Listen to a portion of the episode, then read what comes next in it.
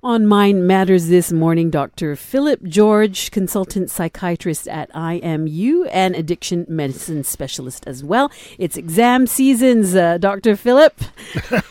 and over 445,000 candidates are sitting for their UPSR examinations. Mm. Scary times, scary times, very stressful. And as parents, what can we do to help prepare our children for the exams without putting them under too much pressure? Actually, there are a few important steps that parents can take to help their children prepare. Uh, as this is their first major examination, it's important that they know the processes and structure of the exam. And that really means parents need to start learning about the exam themselves, like how long and what format and what do they need to take and you know what's being actually tested. So I think what parents can do is schedule study times. You know, usually typically it's 45 minutes to an hour and then schedule breaks in between. Join them for part of that study period as well. You know, they need to have that reassurance and that support. Find a quiet place for their child to study without any screen distractions, you know, mm-hmm, because mm-hmm. children with phones right next to them is a big recipe for disaster. So, you know, it might be in the kitchen, it might be in their own room, or if that's tough, then maybe at a library nearby but also maybe tackle exam anxiety. You know, a lot of children ex- actually experience a lot of anxiety, and that's built up from you know parents and you know expectations, other expectations, competition, yeah, even with right. classmates. Exactly, and I think the important message is that you want them to try their hardest. Mm-hmm. You're not looking at the results, but as long as they try their hardest, you know, even teaching relaxation techniques like breathing exercise, you know, have a Woogie ball but also ensure adequate sleep during this time. Yes, and uh, hydrate always. oh, yep, yep, that's right. All yeah. right. When we come back, we'll take a look at mental health and the link to vitamin D. That's up next here on Lite. With me is Dr. Philip George, consultant psychiatrist. Uh, Dr. Philip, uh, looks like a vitamin D deficiency can actually uh, affect your mental health. Uh, how is this? Well, yeah, actually, this study actually found that 11 to 18 year olds who had lower vitamin D levels were about two times more to have behavioral problems.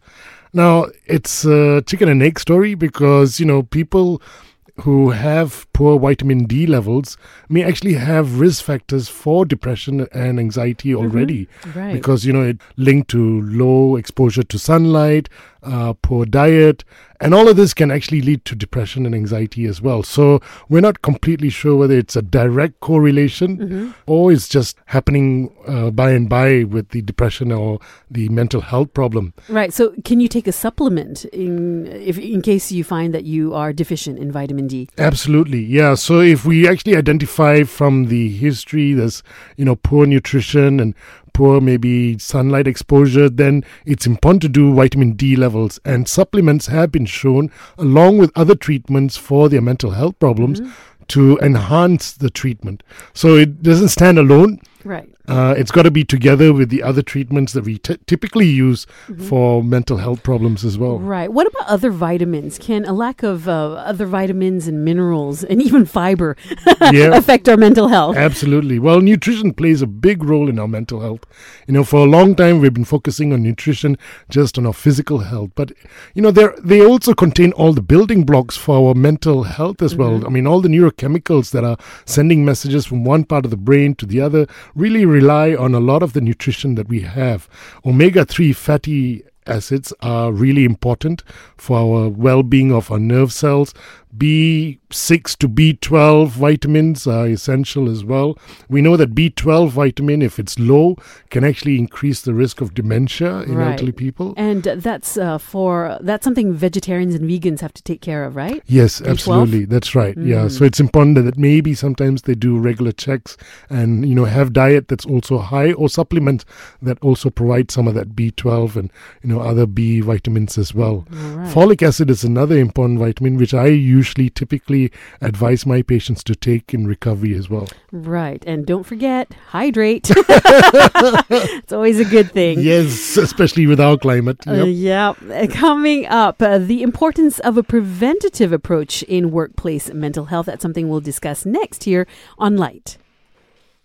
With me on Mind Matters is Dr. Philip George, consultant psychiatrist at IMU. And the importance of a preventative approach in workplace mental health is definitely something any successful uh, organization should consider and look into and promote. Absolutely. When it comes to our situation here in Malaysia, Mm. is there enough awareness on mental health in organizations? Sadly, no. In fact, many employers treat once valued employees with mental health issues almost like criminals.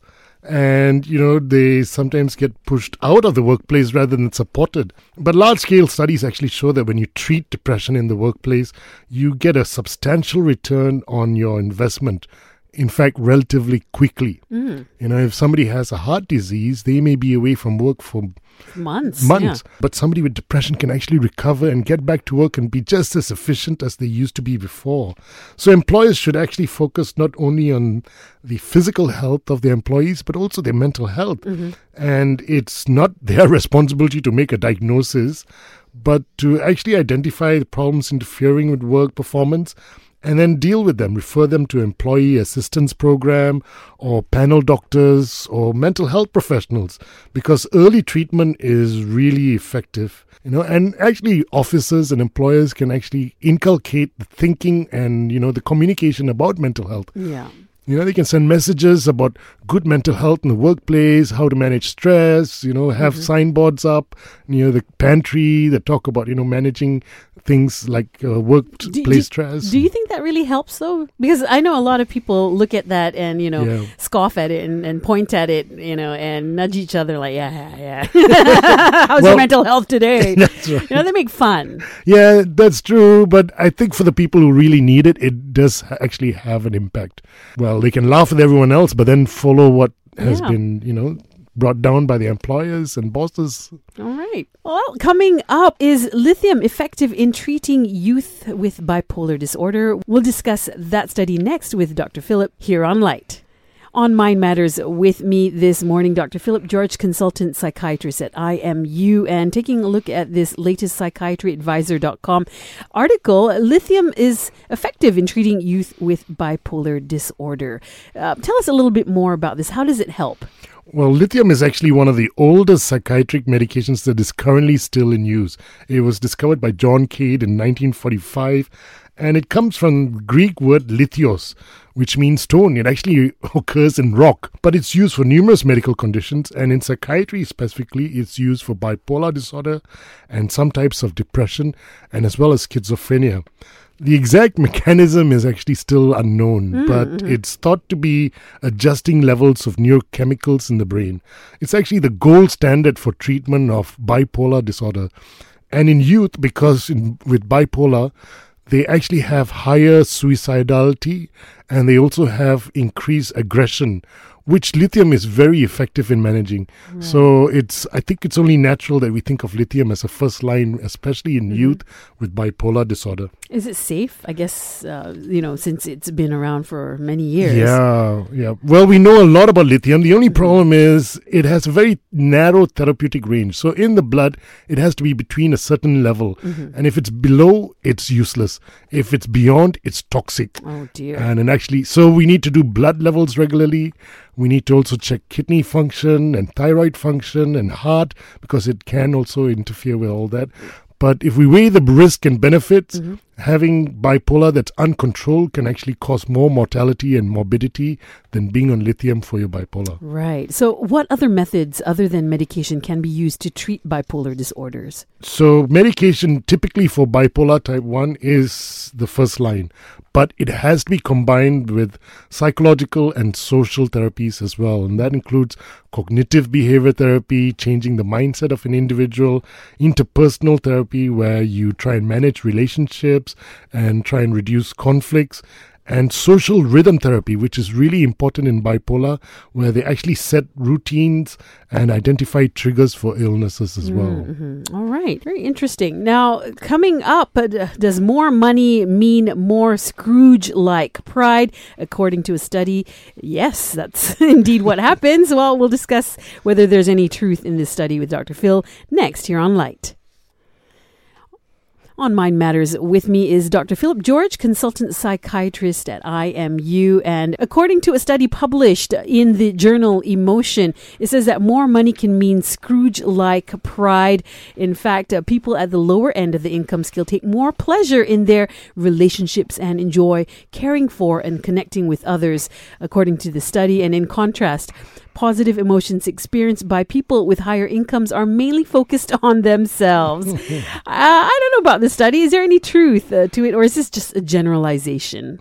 Well, yeah, I don't think we can actually you know take too much out of this study it's just giving a you know maybe a suggestion of a link but because the study was only on 1500 people it's too small a population and it's only the Americans that they studied. Right. Uh, so it's not totally representative, and the questions that were used were fairly subjective, not objective. You know, mm-hmm. measuring things like awe and compassion and you know contentment that can be very subjective in oh, a way. Yes.